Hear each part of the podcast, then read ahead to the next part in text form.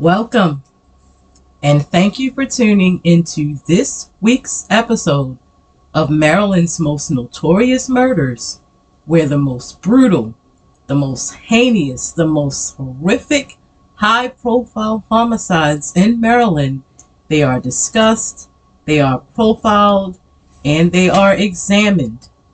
For this season, season six, the focus is on is on robbery related murders or basically murders where the victim was killed simply because the killer or killers they wanted something that the other the victim had. And like i said in the last episode trust me trust me the state of maryland uh, they have a lot of these type of homicides. Um, i only selected 10 of the most horrific and this is just like part one part two will come eventually part two will be here eventually but um for right now I only focused on 10 of the most horrific cases. So, with that being said, let's get right on into it and focus on this episode. On this episode, the tragic, senseless, unbelievable, un, un completely horrific murder of Pam Basu will be profiled and as in each episode and in every season, there will be an unsolved homicide that needs special attention that will also be profiled. And for this episode, the unsolved shooting murder of 22 year old Keosha Moore will be examined. Now, this next homicide that I'm about to discuss I literally have to pause when I think about it.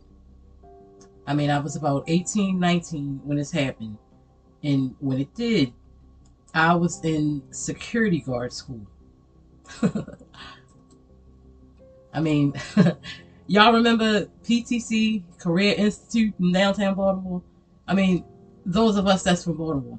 I mean, I literally paid money to learn how to become a security guard. I mean, who does that? And I, it wasn't like I was armed or nothing like that either. It wasn't like I was walking around with a gun. You know, at least you know, it's it's crazy. I mean, maybe that's why they went out of business. But anyway, um, even then, I was trying to pursue some type of career in like law enforcement or dealing with crime or you know, I wanted to work with criminals and get inside the criminal mind, you know, legally to to dissect like their way of thinking, their motives. You know, I guess you can call it a criminal psychologist or whatever you want to say, a forensic psychologist, a criminal profile or whatever. I mean, I say all that to say, whew, these next two killers, wow. I mean, I will never, ever, ever understand. I will never, I've never even heard of anything more brutal, more horrific, and this this homicide, you know, it it wasn't just this this homicide wasn't just notorious in the state of Maryland. It was notorious in the nation, and it was probably one of Maryland's most notable hom- homicides that occurred. And these killers wasn't even from here. They wasn't even from Baltimore, nothing like that. They was just passing through. All right, 26 year old Rodney Eugene Solomon was born and raised in southeast DC near the Barnaby Terrace neighborhood. And uh, according to articles for the Washington Post, Rodney went to H.D. Woodson High School, where he mainly got average grades, some C's here and there. And like most teens, like most teens did back then, he eventually turned to a lifestyle of selling drugs and he drifted away from school and into a life of crime. And that type of lifestyle eventually led to Rodney, you know, being in and out of jails, in and out of prisons, that type of lifestyle. Fast forward to the summer of 1992, Rodney gets released from prison in Washington, D.C. for selling drugs. I mean, he was the type of dude, he just got out of prison, and already he's thinking of his next illegal move, his next caper, his next way to make money selling drugs. Just got out, just just like that. I mean, that type of dude. Y'all get the picture. Anyway, Rodney's he um his teenage friend, 16 year old Bernard Eric Miller, also known as TJ, was from the 100 block of 59th Place in Northeast DC in an area back then known as the District in the early 90s. I don't know why a 16 year old was hanging out with a 26 year old, but hey, it is what it is. This is what happened. On the morning of September the 8th, 1992, around like 8 in the morning, you know, just people just just coming off of Labor Day weekend, everybody getting ready for work, you know, or getting ready for school, go back to school or whatever. On this particular morning, Rodney and Bernard were already out, up early, riding around in a stolen Cadillac, cruising on I 95 in the Savage area close to Columbia. And in that area, I mean, you can easily get to DC. All you got to do is either hop on, stay on 95, or you can take 29, or you can hop on 295. But either way, it's not too far from the DC area. So I guess they was just passing through or whatever, and not familiar, not too familiar with the area. Anyway, in the back seat of the Cadillac was two other teenagers who decided to just go riding around in a stolen car early in the damn morning. If they probably hadn't been out all night. When um the Cadillac ran out of gas, these idiots was like, Oh, you know what? I'm just gonna go steal another car. You know, I'm just gonna take somebody else's car, ain't no biggie. Um, the two backseat passengers, they stayed with the stolen cad- caddy while Bernard and Rodney, they got out of the car and started off on foot, going around looking for another car to steal. They walked first. They walked over to a rest area that was close, like in the area, and when they got there, they decided, "Oh, I'll just take this Chrysler Burn that's sitting here." They had no gun, no knife, no weapon. But when a truck driver saw the whole thing and what they was trying to do, he scared them away and chased them both until Rodney and Bernard took off running into some woods that was close off, like right off of um, I-95. On the other side of the woods was a newly developed townhome community called Bolingbrook Farms in Savage Howard County. As Rodney and Bernard started, you know, just strolling through the neighborhood, determined to find a car to steal, neighbors later told police that the two clearly stood out, just wandering around in this close knit community where everybody mostly knew everybody. I mean, come on. You see two black dudes just wandering around on foot in a mostly all white neighborhood, especially early in the morning in the early 90s. I mean, let's keep it real. Yeah, they look suspicious. You, you stand out. Let's keep it real. But so what? Rodney was like, he needed a car and he needed one now. So who cares what it looked like? He was going to get himself a vehicle. 34 year old award winning Indian born scientist Pam Basu was excited that morning. The day before, Pam had told her supervisor at W.R. Grace and Company in Columbia, where she worked at, that she might just be like a little late, like coming in, because it was her almost two year old daughter's uh, first day of preschool at Montessori Preschool. I think she was about 22 months her daughter was like 22 months old. Um, Pam's husband, he was also excited about the big day in their daughter's life, and he stayed back from going to work um, a little bit too because he wanted to video videotape and document the whole thing. So, like the whole big event, it was like a big event of her going first day of school. As Pam's husband recorded, happily recorded everything, the events of that morning, he inadvertently also recorded both Bernard and Rodney looming in the background, just walking in the background. I mean, see how God works? Still walking and wandering throughout the neighborhood looking suspicious. Just basically standing out, walking around early in the morning looking for shit to steal. But Pam's husband thought none of this. He didn't focus on none of this because that wasn't none of his concern. Pam's husband had no idea no premonition at all, no way of knowing at all that this would be the last time that he would even see his wife alive. After Pam's husband stopped recording and Pam strapped her daughter in her car seat, after she strapped her uh, daughter in her car seat, she herself um, she got on the driver's seat of her her car, which was a pale 1990 gold uh, BMW sedan, and she headed over to the preschool. As Pam pulled up to the stop sign a block away from her home in the Bolingbrook Farms area, Rodney came running over to Pam's car and punched her through her window that had been rolled down.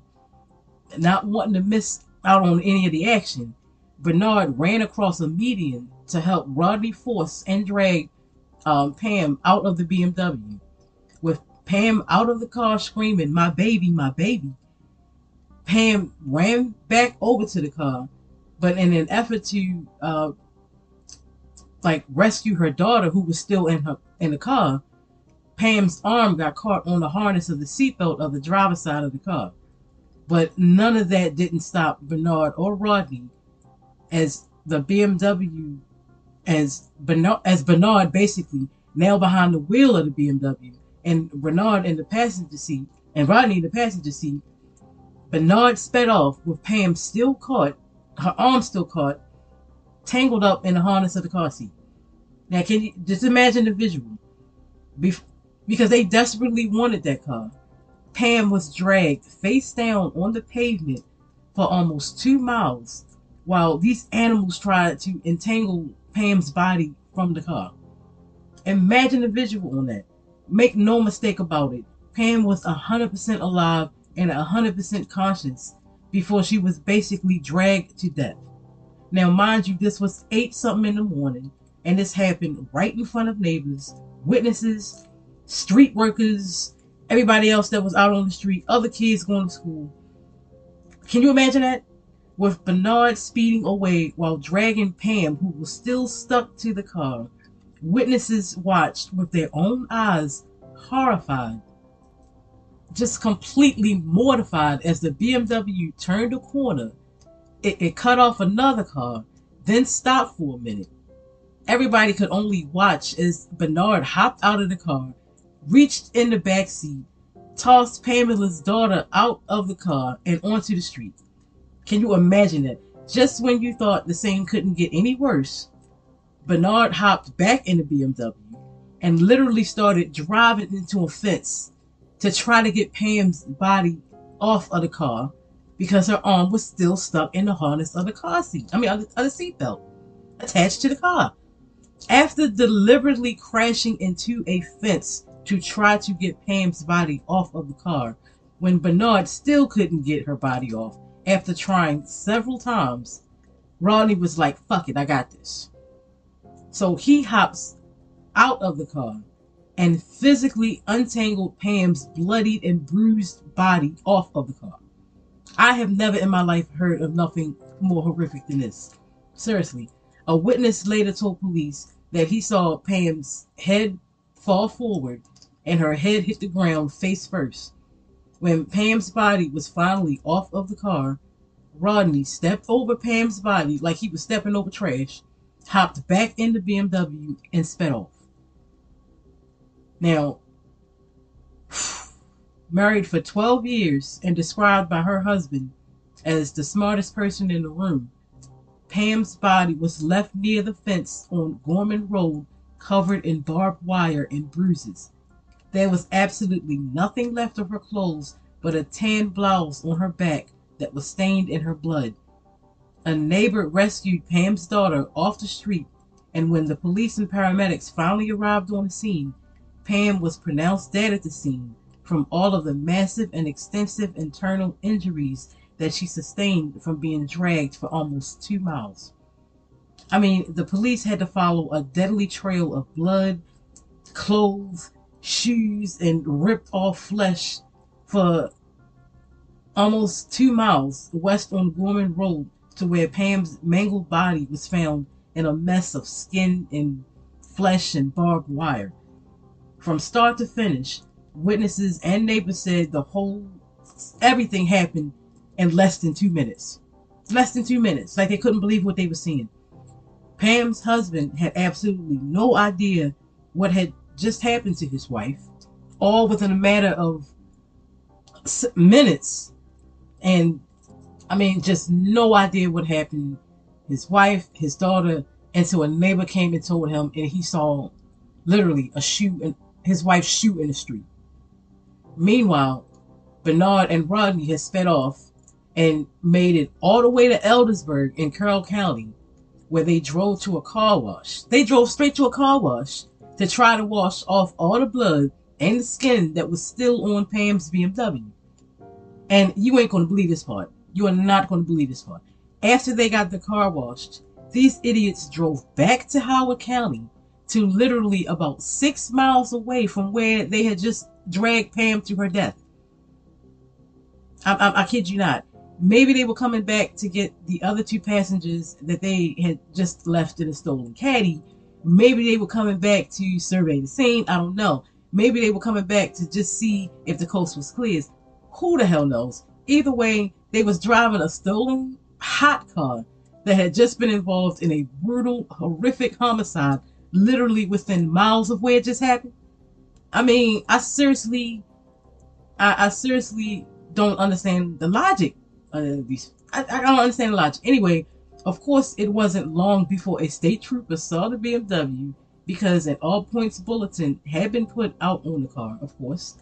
When the state trooper followed the BMW on westbound Route 108 in Columbia, Rodney took off speeding and a high speed chase started with the trooper standing, uh, the trooper speeding behind the BMW. With the BMW and the trooper flying between 65 to 70 miles an hour, the state trooper called for backup, and at the intersection of Route 108 and 216, a roadblock was set up. When Rodney and Bernard approached the roadblock, they screeched the BMW to a sudden stop. Then, like at a ridiculous amount of speed, they backed the car up about a mile, lost control of it, of course, and ended up crashing into a fence. The BMW flipped over and landed in a cornfield. Bernard was caught immediately when he tried to climb out of the car. Um, Rodney got out of the car and started running. I mean, it's curious to know like where he thought he was going because I don't know where he thought he was going. I mean, he had a state trooper chasing him on the ground and a helicopter in the air on his ass. And when he was arrested, the helicopter himself made a quick landing. And when it did, the co pilot jumped out and arrested him. Now, even though Bernard was only 16, you are high if you think that the state of Maryland did not charge him as an adult for this homicide. And both Rodney and Bernard were held without bail for this homicide, and each of them were charged with first degree murder, robbery, attempted robbery, kidnapping, felony theft, everything. After Rodney and Bernard were arrested, both of their mothers gave comments to the press. Rodney's mother said, in her words, she said, My heart goes out to the family. My love goes out to them. He left me when he was 18 years old, and I just don't know what he has been doing. I didn't raise my son like that. He doesn't live with me.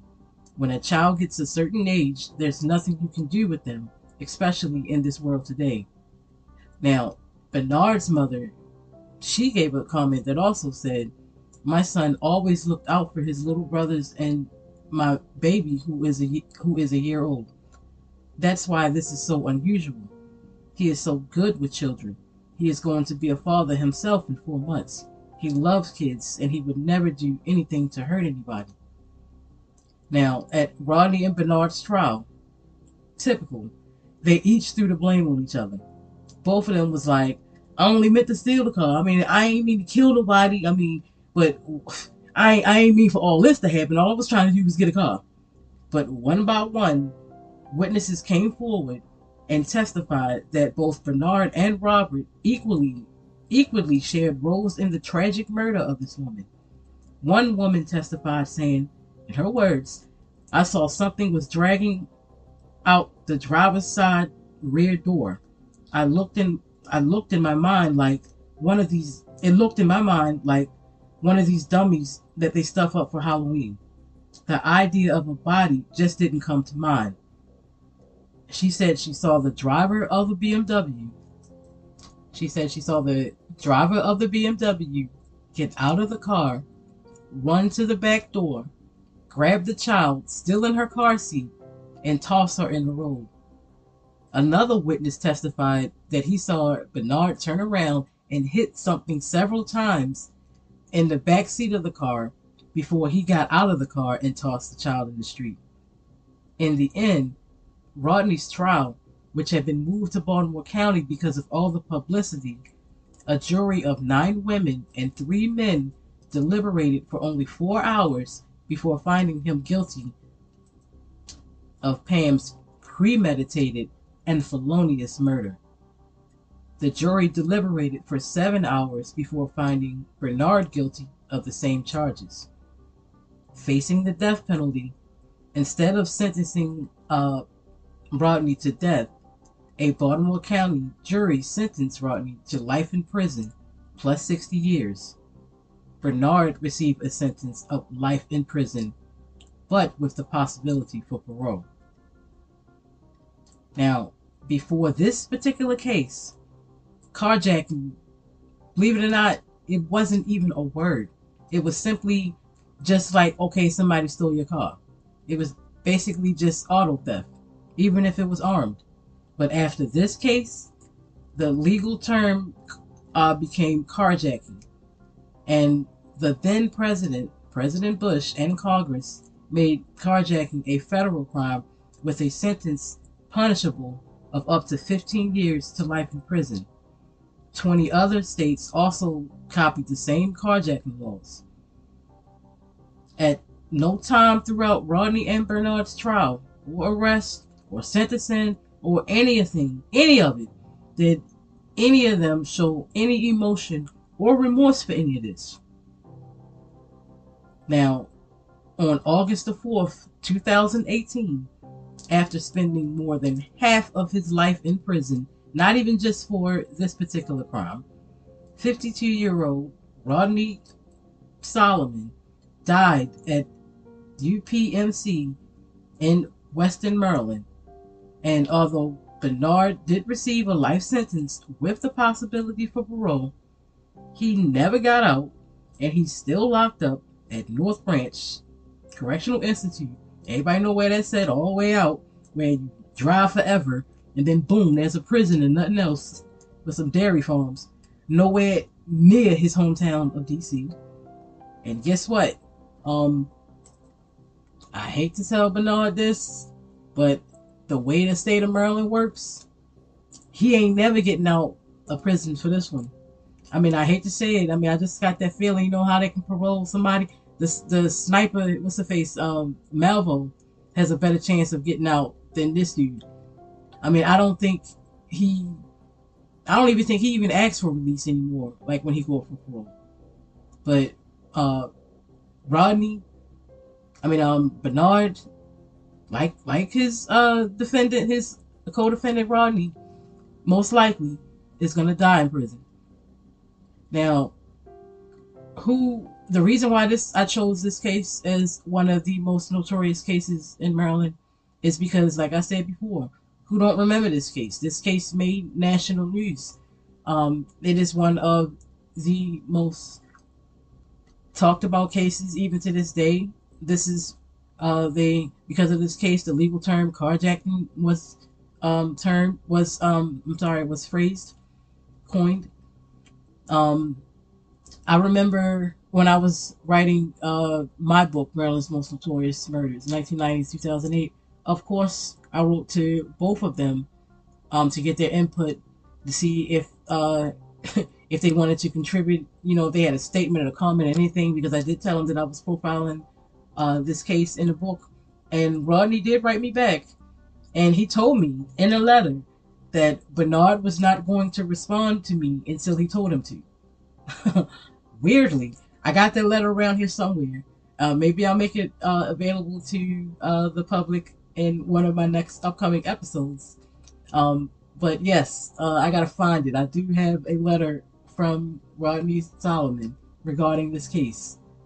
And like I said, that was one of the things that stood out to me is that um, I did ask him, you know, why come he wrote me back and uh, I didn't hear anything from Bernard yet. He said, well, he's not going to do anything until I tell him to.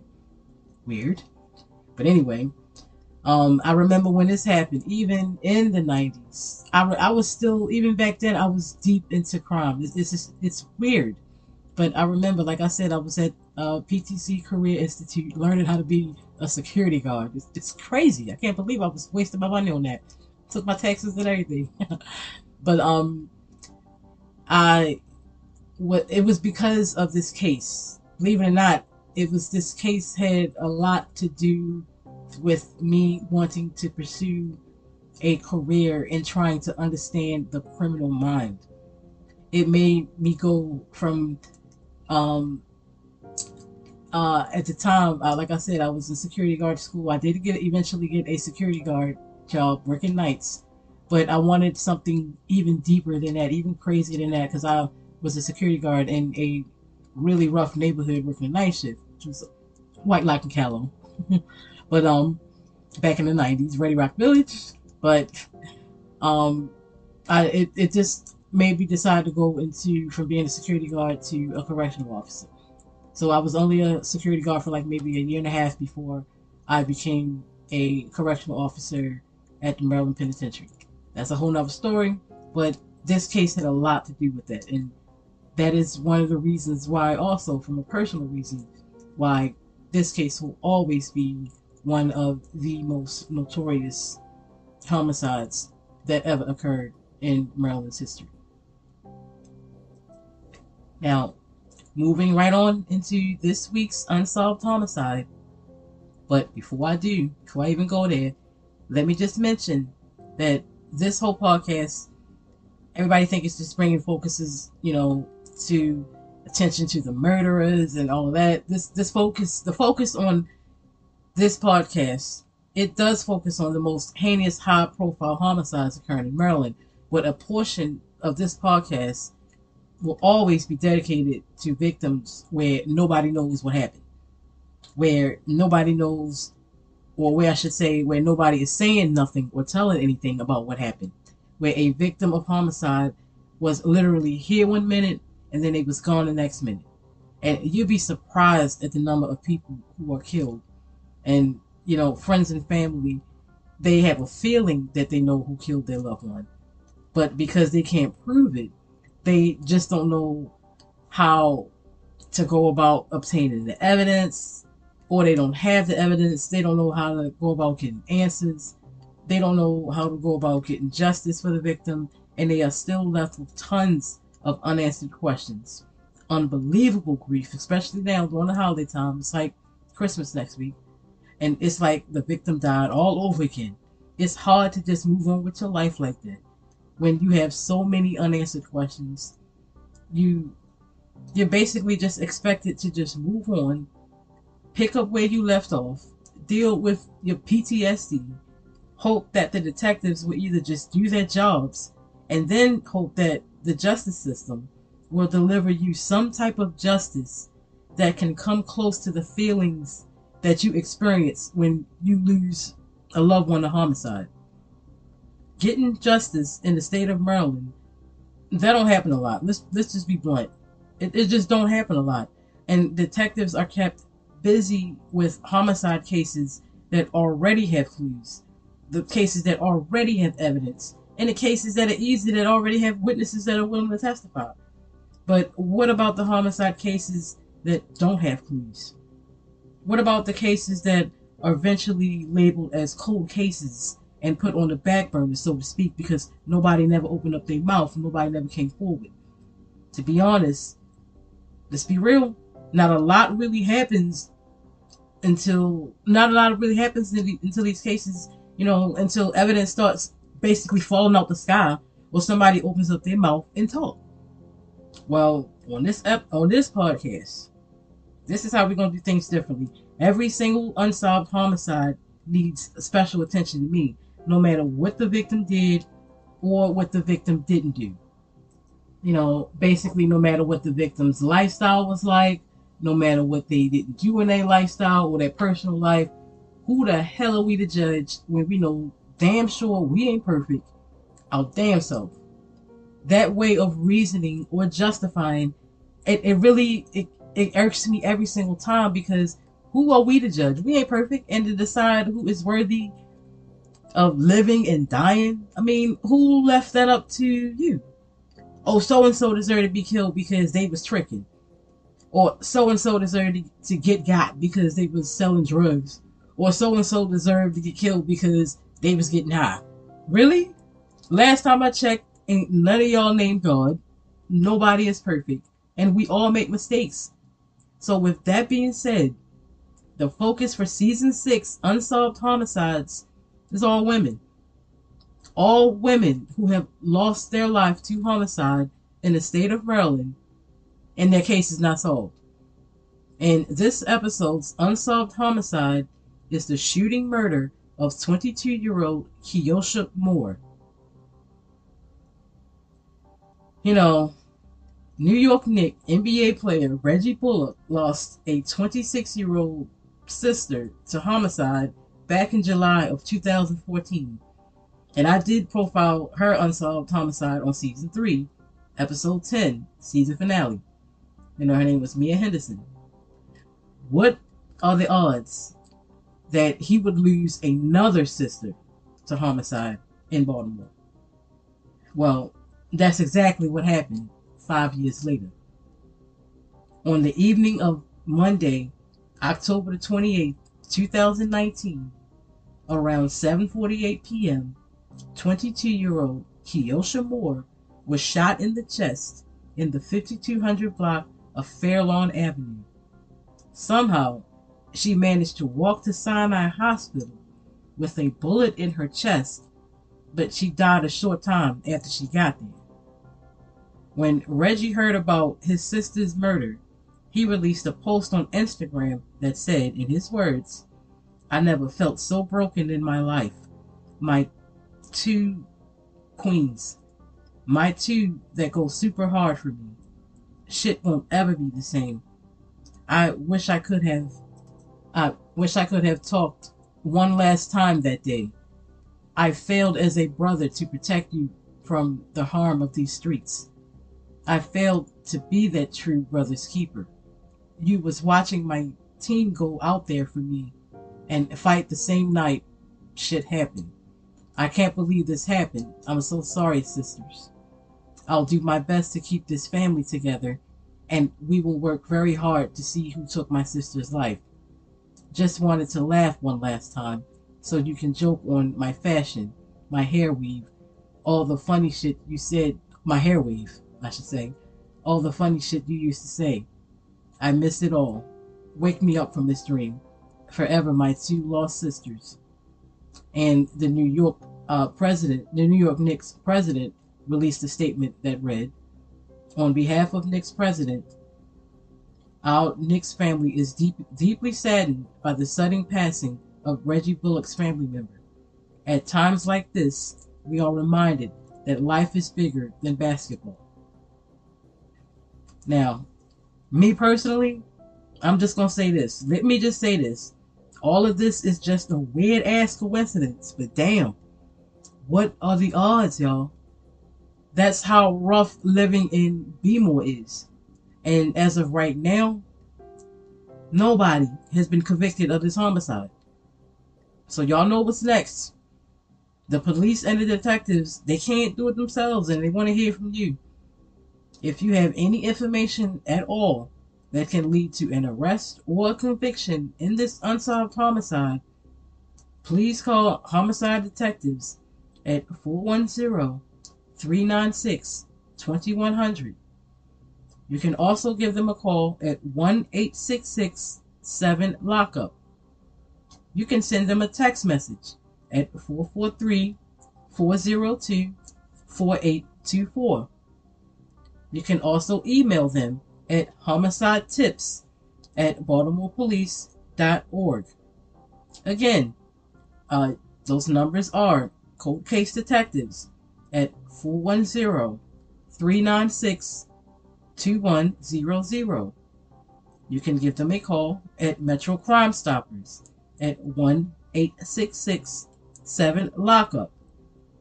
You can send them a text message at 443 402 4824.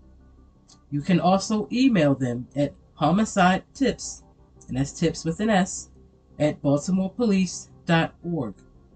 You can remain anonymous, people. Trust me. Thank you for tuning in this week. Please be sure to subscribe to this podcast for updates on future spine tingling, hair raising, eye popping episodes. Also, for paid subscribers, be sure to check out the real, the raw, the unedited truth of why I do what I do, why I got into true crime, why I started writing all, all the true crime books, and the podcast, and all of that. A lot of people think I just woke up one day and boom, I decided to start a podcast. But nope, that is hardly true. There is a full blown method to all of this madness, and this wasn't just some overnight gimmick. And there is video coming too, so just so y'all know that. But anyway, also be sure to pay a visit to the new website, um, Maryland's Most Notorious Murders.com, and Maryland is spelled MDS, Most Notorious Murders with the S.com, where you can access episodes from all of the seasons, seasons 1 through season 6. You can also find links to all of the true crime books that are related to this podcast. Uh, the books entitled uh, Maryland's Most Notorious Murders, 1990 to 2008, uh, Maryland's Unsolved Homicides, Volume 1. You can also find um, links to uh, all of my local bestsellers, Until I Get Caught, The True Story of a Serial Rapist in Baltimore, which is a book that every woman should have, um, A Junkie, A True Baltimore Story, and My Story, Child of Baltimore. Be sure to tune in next week where another gruesome, another high profile homicide occurring in Maryland will be examined, it will be profiled, and it will be discussed on Maryland's most notorious murders. This has been a Savage Life production.